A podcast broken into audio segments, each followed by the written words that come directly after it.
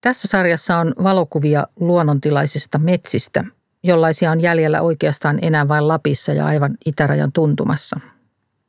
Olen pyrkinyt kuvaamaan metsän tilaa niin, että kuvista välittyisi kohteen ainutlaatuisuus.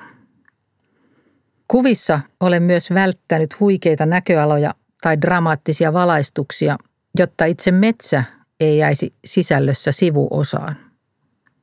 Metsä ylipäätään on tänä päivänä monelle vieras, luonnontilaisesta metsästä puhumattakaan, jollaisesta vain Ani Harvalla on kokemuksia.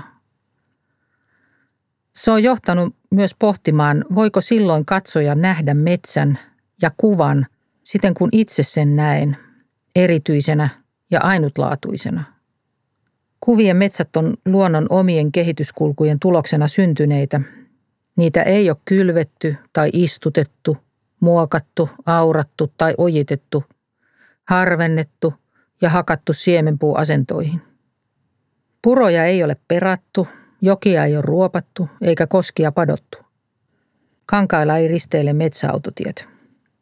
Siellä puut kasvaa eri paikoissa eri tavoin, hitaasti, kituliaastikin – ne vääntyvät, sinnittelevät pystyssä joskus tuhatkin vuotta, kunnes sortuvat ja murtuvat.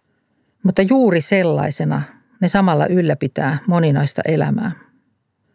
On päivän selvää, että tällaisten metsien saattaminen tehokkaaseen teollisuuspuun kasvatukseen 80 vuoden hakkuukierrolla edellyttäisi valtavia mullistuksia, joka hävittäisi ne kaikki piirteet, jotka monimuotoisuutta ylläpitää.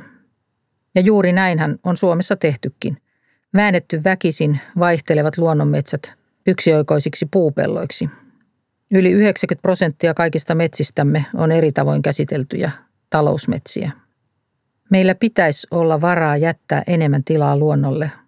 Itselleni nämä luonnonmetsät ovat kauneita, mitä tiedän.